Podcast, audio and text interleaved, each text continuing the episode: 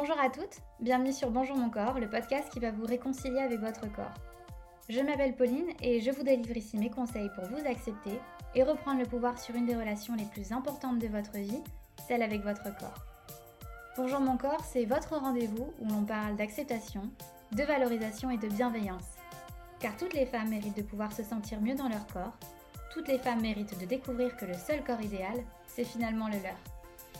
Alors ensemble, je vous propose de devenir l'une d'entre elles. Hello, j'espère que vous allez bien. Aujourd'hui, on se retrouve pour le sixième épisode de ce podcast. Et en intro, c'était important pour moi de vous remercier. Le podcast a maintenant un peu plus d'un mois et demi. Vous avez été nombreuses à m'envoyer des petits messages sur Instagram, même des mails, des commentaires sur Apple Podcast. Bref, merci pour votre écoute, pour votre bienveillance aussi, surtout vis-à-vis de l'épisode numéro 1 où je vous parle de mon histoire et je me confie à vous.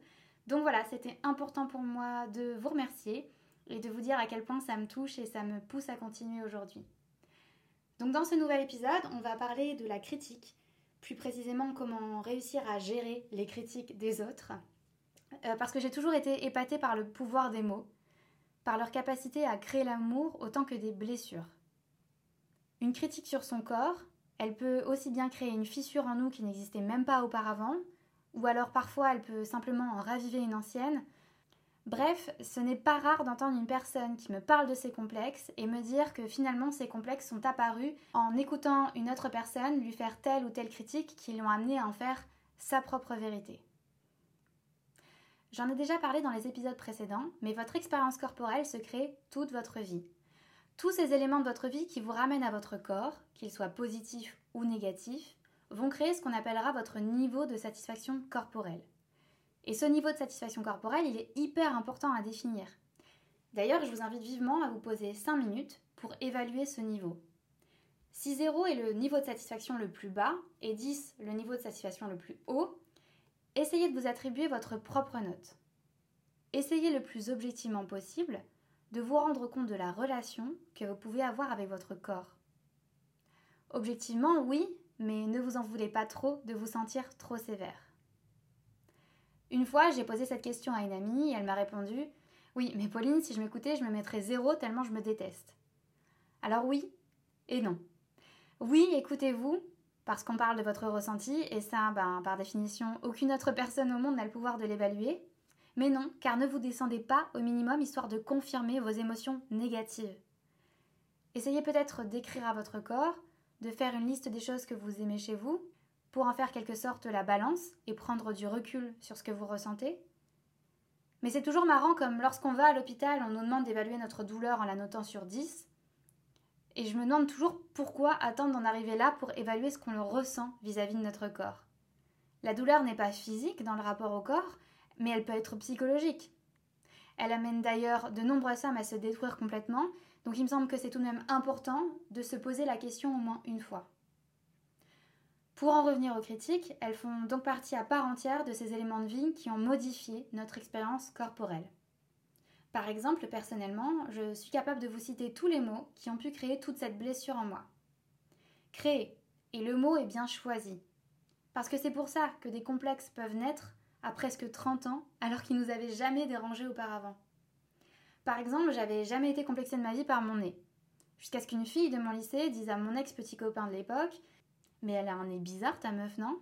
Cette nana, il m'arrive encore de la croiser et je ne suis même pas sûre qu'elle s'en souvienne. Et pourtant, ces mots resteront gravés, je pense, à jamais.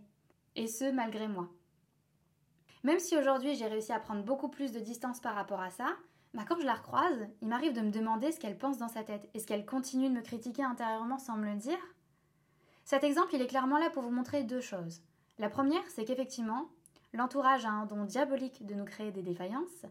La seconde est que les pensées de cette fille se sont imprégnées dans les miennes. Si bien que si je la revois, elle n'a même pas besoin de parler que cela m'obsède. Et encore, à l'époque, c'était carrément constamment que ça m'obsédait. Donc c'est dire à quel point on doit arrêter de transformer les pensées des autres en nos propres vérités. L'entourage doit être choisi avec soin. D'ailleurs, si je me pose la question aujourd'hui, est-ce que j'appellerais cette fille en pleine nuit si j'avais un problème? Bah clairement non, sans hésiter une seconde. Alors pourquoi écouter ce qu'elle dit et ce qu'elle pense alors que je ne lui fais même pas confiance? Je ne vote pas pour un politicien quand je ne crois pas à son discours. Alors aujourd'hui, j'ai décidé d'arrêter de voter pour les personnes de mon entourage qui m'ont été nuisibles. Et cette règle s'applique d'ailleurs sur beaucoup de domaines, pas seulement pour le corps. Le pouvoir des mots, des petits riens qui peuvent faire des grands tout. Ce qu'il faut comprendre avant tout, c'est que l'histoire de ces personnes n'est pas la vôtre et elle n'a pas à le devenir. Un jour, je buvais un verre avec un copain et une copine, et ce copain en question dit à ma copine Dis donc, tu fais un 38, tu pourrais quand même faire un effort pour atteindre le 36. Pauline, elle, on sait bien qu'elle y arrivera jamais, mais toi, quand même, fais un effort. Bah oui, j'étais juste à côté, et malheureusement pour lui, enfin d'après lui, je faisais un 44. Donc à ses yeux, j'étais un petit peu trop loin du 36. C'est valo. Donc avec le temps, j'ai quand même découvert que cet ami en question était encore plus obsédé par son poids que je ne l'étais. Et pourtant, cette phrase, elle, m'a bouffé pendant des années, et pendant des années, je me suis dit, si, tu vas lui montrer que tu peux faire un 36. Eh bien, sa vérité est devenue ma propre réalité. Parfois, les critiques sont juste des échos de ce que les autres pensent d'eux-mêmes. Et c'est même d'ailleurs souvent le cas. Une personne pourra vous dire que vous avez pris beaucoup trop de poids, mais c'est parce qu'elle-même, elle a peur de prendre du poids. Une fois que vous aurez compris ça, vous verrez leur remarque différemment. N'ayez pas peur de répondre ben, ce n'est pas parce que toi t'as peur de grossir que je dois en avoir peur. Et quand j'y pense, ça me fait limite de la peine pour les personnes qui m'ont dit toutes ces choses. Parce que, même au fin fond de ma tristesse, quand j'étais au plus mal vis-à-vis -vis de mon corps, je n'ai jamais été aussi virulente et aussi méchante à propos du corps d'une autre personne. Alors imaginez ce qui doit se passer dans leur tête. Imaginez leur pensée à quel point ça doit être le chaos. Elles ne doivent même pas se rendre compte de la nocivité qu'elles ont en elles. Il y a un outil dont je parle régulièrement sur Instagram, mais il me semble important d'en parler dans ce podcast. J'utilise énormément ce que j'appelle le point de bascule. Le point de bascule, c'est un exercice que j'ai mis en place qui me permet d'écouter davantage mes pensées et non celles des autres. Cet exercice me permet de comprendre à quel moment je suis en train de m'approprier la réalité des autres. Pour être plus concrète, quand une personne me fait une critique, par exemple le fameux ben, je trouve que tu es grosse, eh bien on en est clairement au premier stade. Le stade où cette pensée, clairement discutable, je vous l'accorde, est une phrase partagée par une autre personne en face de nous. Puis il y a ce moment, ce moment où cette phrase, cette pensée deviendra je trouve que je suis grosse. Ce moment où la réalité de cette personne devient la nôtre. Ce moment où on laisse cette personne penser à notre place. Le point de bascule, ben, c'est finalement le moment entre les deux. Ce moment qu'il est important de repérer parce que c'est exactement à ce moment-là ben, qu'on doit finalement s'engueuler un petit peu. Et ouais, je vous ordonne de vous engueuler à ce moment-là précis. Parce que c'est à ce moment-là qu'il vous faut reprendre les rênes sur vos propres pensées. Et ce moment, avec le temps, à force d'écoute, vous allez finir par en repérer les signes. Par exemple, de mon côté, ben, je sais qu'il arrive au moment où je commence à me dire Ouais, bon, ben, c'est vrai que j'ai un petit peu abusé ces derniers temps, euh, surtout sur la nourriture, je devrais peut-être faire un petit peu gaffe. Voilà, donc euh, ce moment où je remets en question mon comportement à cause d'une autre personne, d'une phrase balancée comme ça en 5 secondes. Ce sont toutes ces petites phrases qu'il faut apprendre à détecter, car elles sont le signe que vous êtes en train de basculer, et c'est pour ça que j'appelle ça le point de bascule. Et souvent on dit rien, on encaisse, surtout si ce sont nos proches, parce qu'on se dit bah ils doivent avoir raison. Sauf que la personne aujourd'hui qui a le droit de poser un jugement sur votre corps, c'est vous et seulement vous.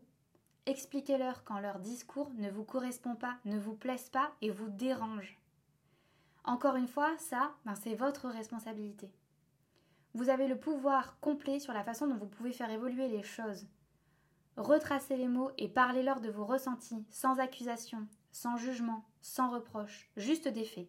Ben voilà, quand tu me dis ça, ben moi je me sens comme ça, et c'est pas normal.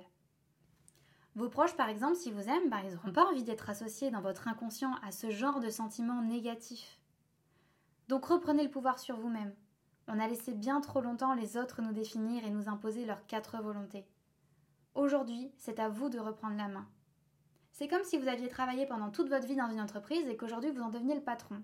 Vous connaissez donc très bien cette entreprise, les employés qui y travaillent, donc vous êtes quand même très bien placé pour en prendre les rênes. Bah, votre corps, c'est pareil. Vous connaissez très bien votre corps et vous êtes la seule personne qui soit légitime pour en prendre les rênes. Maintenant, c'est vous la bosse. Vous avez le droit d'avoir un comité de direction, un conseil de personnes en qui vous avez confiance, vos amis, votre famille, des professionnels de santé par exemple. Mais au final, vous êtes la seule personne à décider. Imposez votre autorité. Devenez la girl boss de votre propre corps. N'oubliez pas, soyez indulgente envers vous-même. Parlez-vous comme si vous parleriez à votre petite sœur, à votre meilleure amie, à votre mère. Soyez votre plus grand soutien. Merci à vous d'avoir écouté cet épisode jusqu'au bout. Si ce message fait écho en vous, n'hésitez pas à le partager à une de vos amies, peut-être que ça lui fera le même effet. Vous pouvez également me laisser un petit mot ou noter cet épisode sur votre plateforme préférée, ça me fait un bien fou de les lire et ça me motive réellement à continuer. Encore merci pour votre écoute et à bientôt sur le podcast de Bonjour mon corps.